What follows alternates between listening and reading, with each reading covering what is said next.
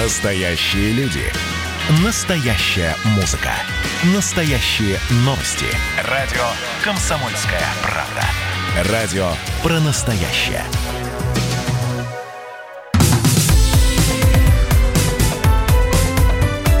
Как дела, Россия? Ватсап-страна!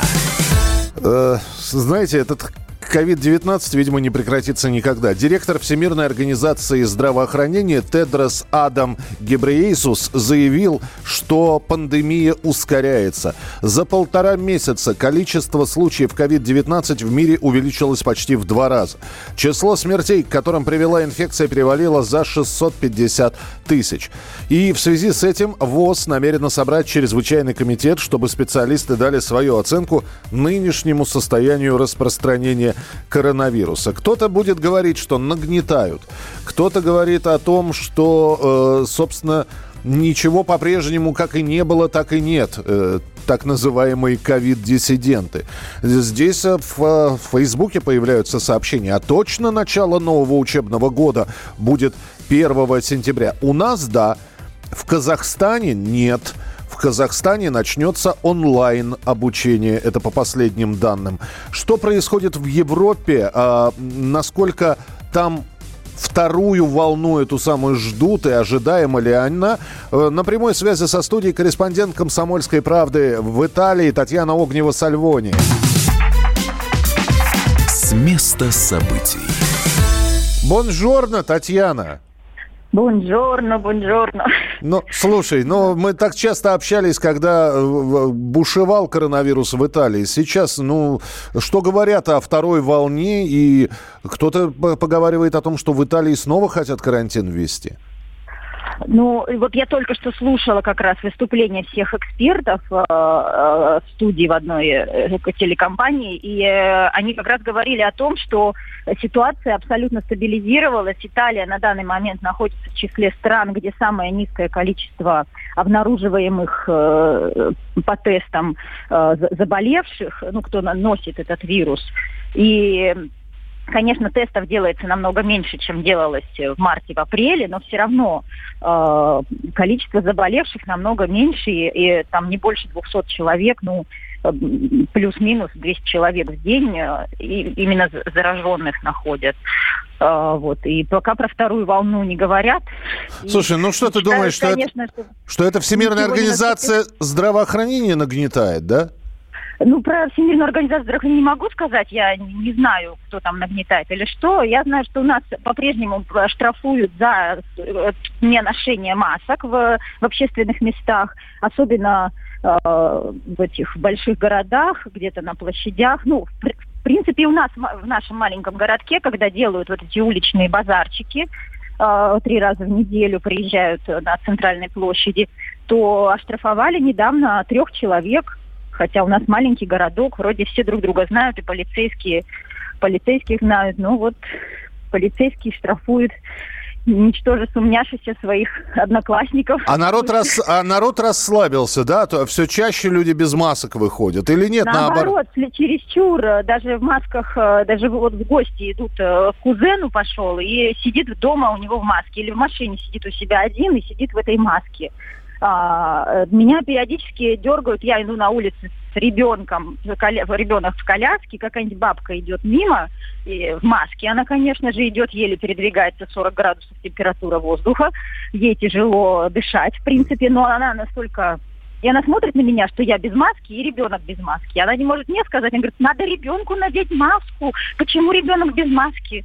Ну, то есть это под открытым небом. Ну, настолько людям промыли мозги, что... Что ж ты за мать-то такая? Ребенок без маски у тебя. При этом на улице пустота, никого нет. Э, и вообще это, ну, как бы у нас э, все ковидные отделения позакрывались. У нас, у нас госпиталь работает в том же режиме, в котором работал до э, ковидных времен, и все вроде бы э, ну, стабилизировалось. И, и э, как бы вот, ну, конечно, очень много неопределенности существует. До сих пор, например, закрыты центральные детские площадки. По-прежнему не можно, нельзя с ребенком сходить погулять на, на горке покататься. Тань, напомни, ну, пожалуйста, в Италии э, учебный год 1 октября начинается или 1 сентября? Нет, а он а, начинается в сентябре, примерно 8-10, ну, всегда зависит, э, когда падает понедельник, э, э, угу. вторая неделя примерно сентября. Угу. Но сейчас очень много именно неопределенности, начнется или не начнется. До сих пор никто не знает. Э, в некоторых местах, где политически активные мамаши, э, там э, какие-то происходят забастовки мам, которые требуют, чтобы дети все-таки ходили в школу, потому что иначе получается, а как мамам работать, а как вообще организовывать быт. А если больше одного ребенка, то это просто невозможно за всеми уследить, со всеми делать домашние задания. То есть домашнее обучение потянуть очень тяжело. Ну, я тебя Дети понимаю, да. Все разжирели. Мы, мы вот ходили к врачу недавно, и врач наша сказала, что дети, все, прям вот проблема огромная, что с февраля дети сидят по домам, и у всех э, началась проблема с лишним весом. Им так, некуда сходить, да. побегать, попрыгать.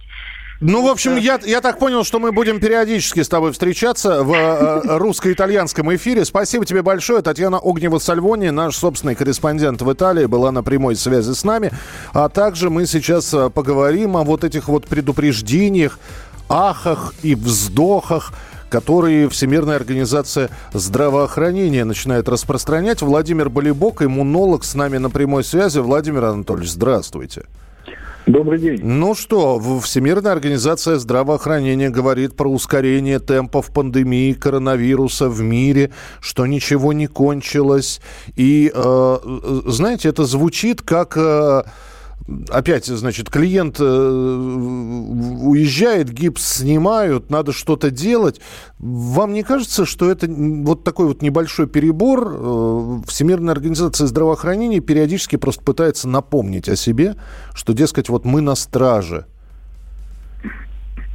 Это не перебор, потому что ту э, статистику, которую они публикуют, ну, собственно говоря, публикует не она, а оперативная статистика публикуется университетом Джона Хопкинса, и э, у нас э, дублируется наша статистика по Российской Федерации. Э, у нас как бы вот эта вот весенняя волна, она прошла, то есть она идет на спад, в некоторых регионах, э, в некоторых регионах э, где-то только-только вот э, плато. Москва, вот видите, последние две недели даже рост начался небольшой. То есть коронавирус никуда не делся. Он сейчас вот с нами, где-то вокруг нас циркулирует, кто-то заражается, кто-то заражается, болеет легко, кто-то заражается, болеет тяжело и очень тяжело и э, смертельные исходы все равно э, добавляется, добавляется, добавляется. Угу. Владимир Анатольевич, здесь вот мы сейчас с нашим итальянским корреспондентом говорили, и э, она описывает ситуацию, что у них в Италии по-прежнему люди, ну, думая о собственной безопасности, ходят в масках, причем везде что разительно отличается от картины, которую, ну, вот я вижу в Москве, я не знаю, как в других городах. Э, ну, правда ли, что называется, отлегло немножко, и мы расслабились? Э, на самом деле расслабились, и вот это расслабон, он сразу отражается на динамике заболеваемости. Э, сегодня там что-то приблизилось к числу болевших опять чуть ли не 700 в день в Москве. Э, такая же ситуация в э, многих вот э, ну, ну, наших вот миллионниках городах, где тоже расслабон пошел, то есть там было плато, а сейчас уже небольшой рост отмечается. Вы знаете, ну, мне кажется, ношение маски это настолько ну, минимальная э, гигиеническое, я бы даже сказал, требование, которое вот, э, в данных условиях достаточно легко исполнить. Э, что я просто не понимаю, но это какой-то вот э, всеобщий пофигизм, что ли, и всеобщий пофигизм, самое главное, друг другу. Uh-huh. Что вот я не хочу, не буду, а все там, на всех окружающих мне наплевать. Э, вопрос ведь, э, понимаете, в чем? Э, хорошо, сейчас лето, пора отпусков, школьных каникул там и так далее. Но возьмем сентябрь, все дети и молодежь учащиеся соберутся в города, что мы увидим? Ну вот в Израиле собрались, пошли в школу, у них резкий всплеск заболеваемости, причем с тяжелыми исходами. Э, значит, э, отмена там всяких э, изоляционных мер в государствах, которые туризм зарабатывают – Э, опять там резкий всплеск, в том числе с тяжелыми исходами. Ну, я То так, есть, да. Ну, лучше, лучше учиться все-таки на чужих ошибках, чем свои собственные шишки набивать. Опять же, это все как бы за счет Э, здоровья и жизни своих же собственных сограждан. Я предлагаю тогда периодически говорить об этом в эфире. Спасибо большое, Владимир Анатольевич. Владимир Болейбок, иммунолог, и вы слышали его сейчас последние фразы, и в том числе про Израиль, где действительно учебный год, в общем-то, начался, и была такая очередная вспышка. Я напомню, что учебный год в Российской Федерации никто не отменял. 1 сентября 2020 года дети должны пойти в школу. Будет ли меняться и, возможно, возможно ли изменение какое-то из-за коронавирусной ситуации? Вопрос подвешивается в воздухе, потому что неизвестно, как себя коронавирус будет вести. Ну а мы продолжим через несколько минут про жатву, про посевную поговорим. Как дела, Россия? Ватсап-страна! Настоящие люди. Настоящая музыка. Настоящие новости. Радио «Комсомольская правда». Радио про настоящее.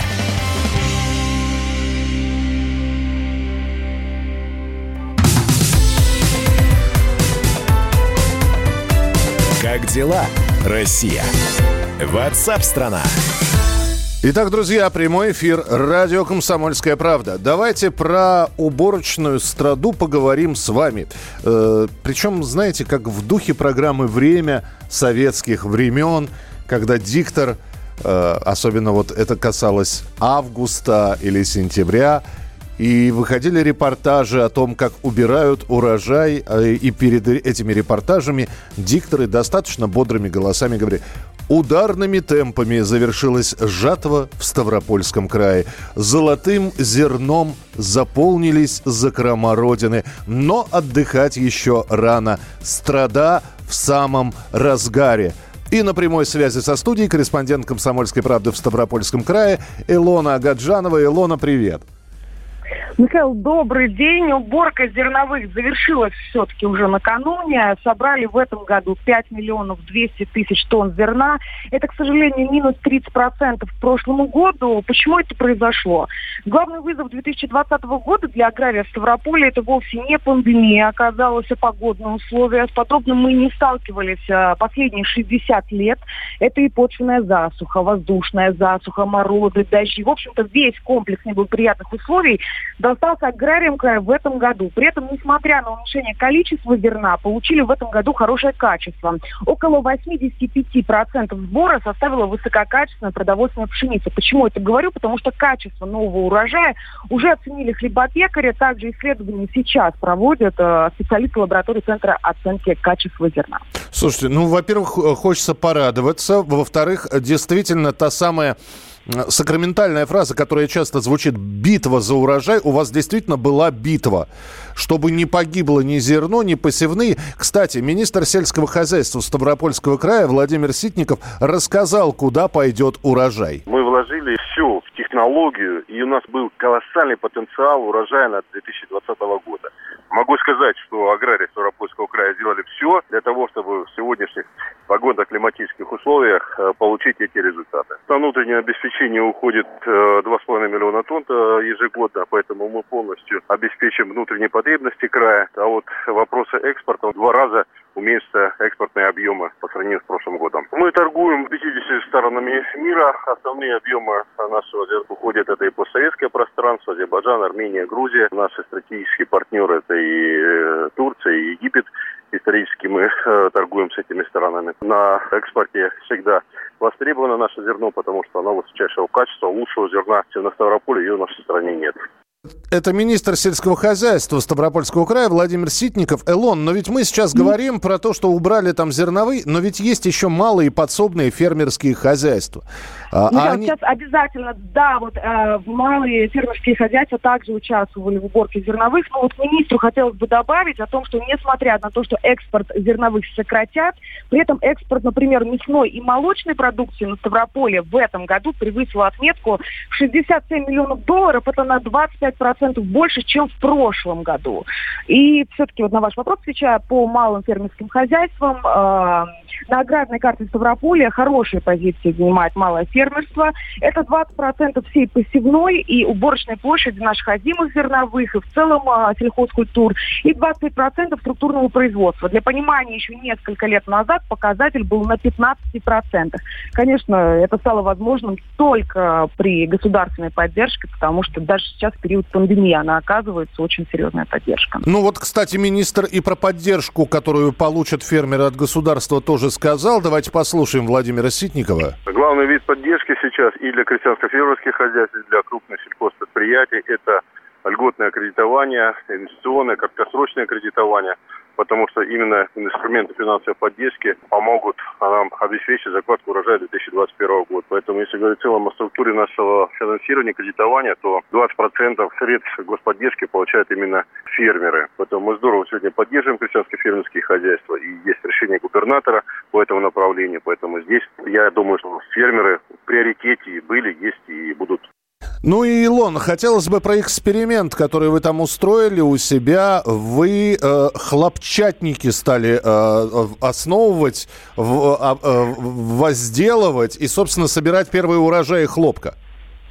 Михаил, на самом деле это не совсем эксперимент. Да, сейчас это такой экспериментальный проект. Ну, 60 лет назад на Ставрополе все-таки э, это производилось. А, это также было с помощью господдержки создан проект, потому что почему он, почему он стратегически важный? Потому что Россия импортирует из стран э, Средней Азии, там, э, стран СНГ наших бывших, и то есть мы не являемся производством, мы не производим э, сырье хлопка. Вот урожайность хлопка в крае составила в прошлом году, сейчас у хлопка цветение, то есть а сейчас мы не можем сказать, сколько мы еще соберем, потому что у него цветение. Вот в прошлом году мы уже имеем результаты. Урожайность хлопка в крае составила 50 центнеров в гектар. Вот для понимания это гораздо больше, чем в Узбекистане, одного из главных импортеров этого сырья. А наши аграрии как этого добивались, собрали лучшие технологии Греции, Китая и Узбекистана. В 2021 году, вот сейчас о планах, которые с министром разговаривали а, перед нашим эфиром, выйдем на тысячу гектаров. Ну, Ставрополе в России это не единственный регион, где возрождают эту культуру. В Астраханской области тоже это делают. Но у нас а, была первая в России уборка данной культуры в промышленных масштабах с помощью комбайнов. Михаил, здесь хотелось бы еще отметить, на самом деле, мы говорим об экспорт, это, конечно же, деньги Ставрополья, да, это доходы, но еще это и э, труд жителей Ставропольского края. Э, в этом году прибавилось и новых рабочих мест. Э, всего в сельхозсфере занято больше, более 200 тысяч ставропольчан. Огромные, мне кажется, показатели. Давайте еще министра сельского хозяйства Ставропольского края Владимира Ситникова послушаем, потому что он про другие направления сельскохозяйственной отрасли э, также упоминал и говорил про них. Основные события, они определены 204 указом президента Российской Федерации, который определил основные векторы развития отрасли. Это садоводство, это увеличение молока, мяса, это новейшие технологии в растениеводстве. И, конечно же, главная основа – это увеличение нашего экспортного потенциала и реализация экспортного потенциала, увеличение объема на экспорт. Илон, ну а мне осталось спросить, ну с зерновыми разобрались, про хлопок поговорили, теперь будем смотреть, как э, овощи и фрукты будут убирать в Ставрополе. Да, у нас сейчас в регионе завершен сбор алычи, также начали собирать лук, и вот только собирают это ранее овощи, получается. Собрали 315 тысяч тонн гороха. В общем-то, у нас полным ходом идет э, уборочная кампания. Пока вот, э, конечно, погода подкортила, но все равно не уступаем, не отступаем, и результаты хорошие. Илон, я надеюсь, ставропольские коллеги своим московским коллегам уже посылку готовят. А Алычева-Горохова не знаю еще какую. Мы должны просто оценить. Одно дело говорить про урожай, а другое дело оценивать качество. Ну, ставропольская продукция обязательно доставляется и в Москву. Кстати, на рынках нас всех не только экспорт, но и по стране же распространяется. Поэтому обязательно, я думаю, россияне давно оценили продукцию Ставропольского края. Спасибо большое. Лона Агаджанова, корреспондент «Комсомольской правды» в Ставрополе, была у нас в прямом эфире. Что касается погоды, вот в Ставрополе засуха была. Действительно, э, в Москве вчера машины плавали в отдельных районах, потому что более половины месячной нормы осадков выпало в столице накануне. Разверзлись хляби небесные, и кто успел, тот добежал, кто не успел, тот промок до нитки, кто застрял э, при разливе Яузы тот сидел на аварийке, э, включив и, из машины и ждал, пока закончится дождь. Но, в общем, москвичи сейчас выкладывают э, до сих пор видео в социальных сетях, рассказывая про потопы. И говорят, что это далеко не последний вот такой вот э, природный катаклизм, который будет в центральной России. Об этом подробнее через несколько минут. Был шторм, канаты рвали кожу с рук и якорная цепь вешала чертом Пел ветер песню грубую И вдруг раздался голос. Человек за бортом Сразу полный назад.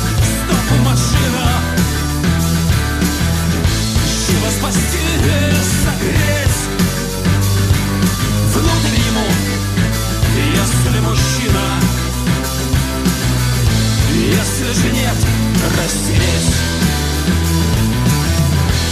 Я бы жалел, что обречен шагать.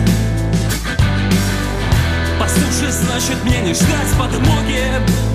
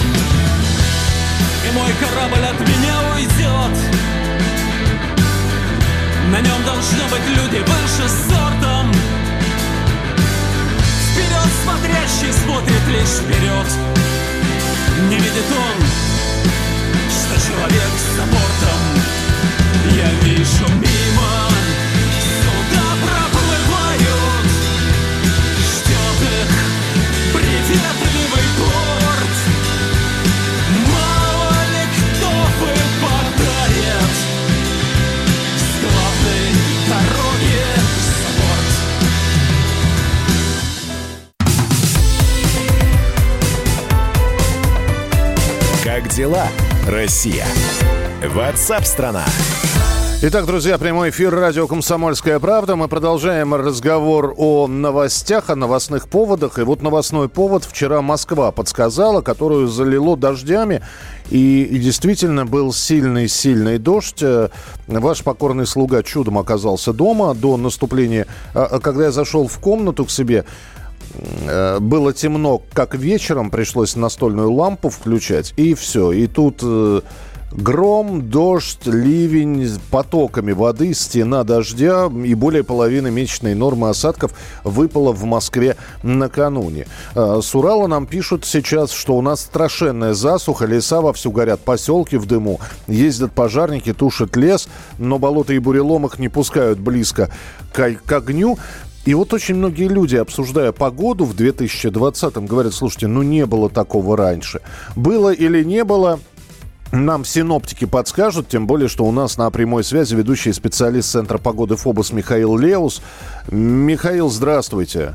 Добрый день. Ну, э, понятно, что человеческая память не, она короткая и запоминается хорошее, а плохое старается, в общем, не запоминаться и стираться. Конечно, такие аномальные явления были и раньше, но здесь вопрос только сейчас про вот такие вот ливни, которые затапливают улицу. Причем Москва не единственный город, который там за последний месяц был подтоплен. А, что происходит и ожидается ли в перспективе нечто подобное?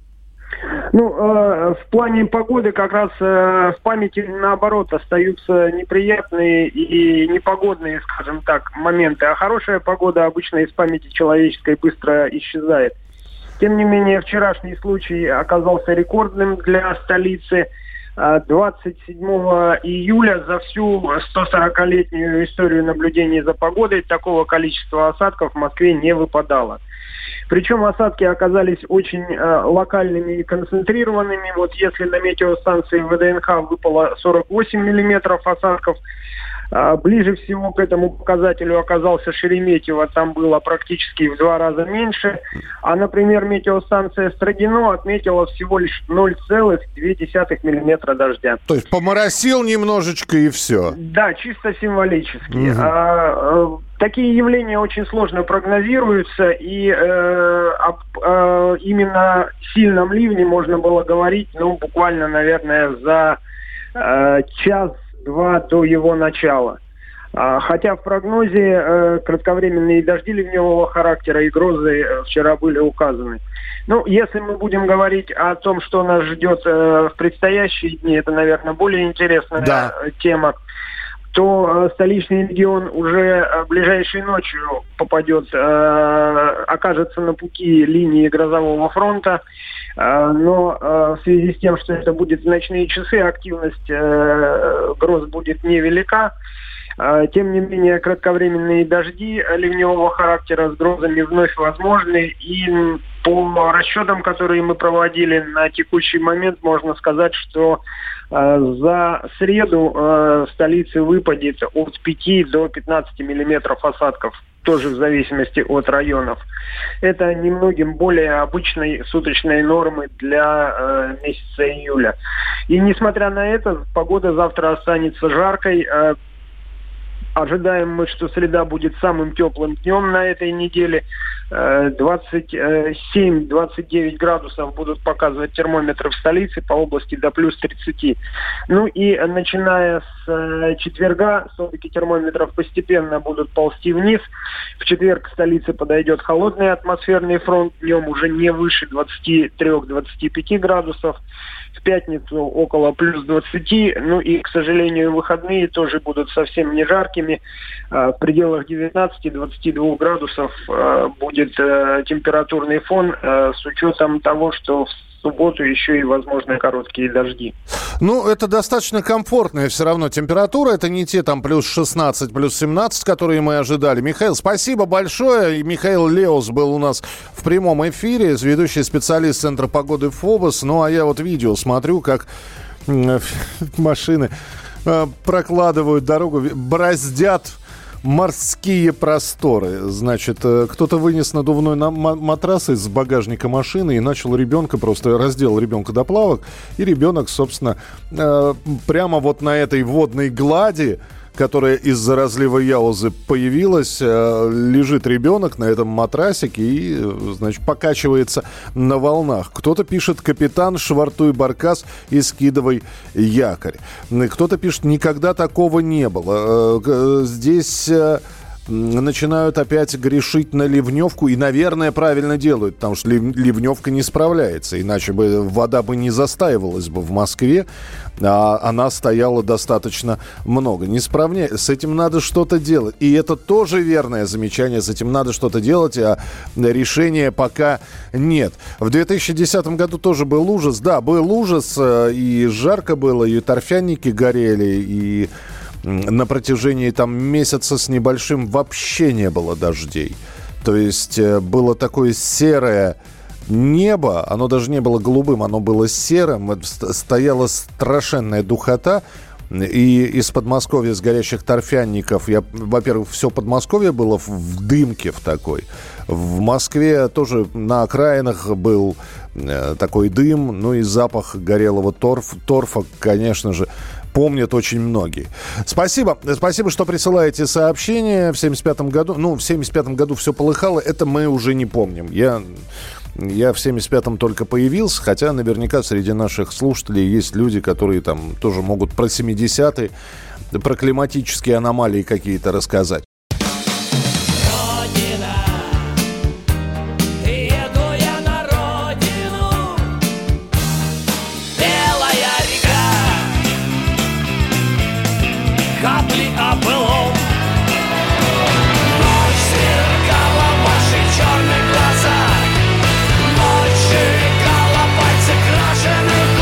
«Комсомольская правда». Радио поколения ДДТ.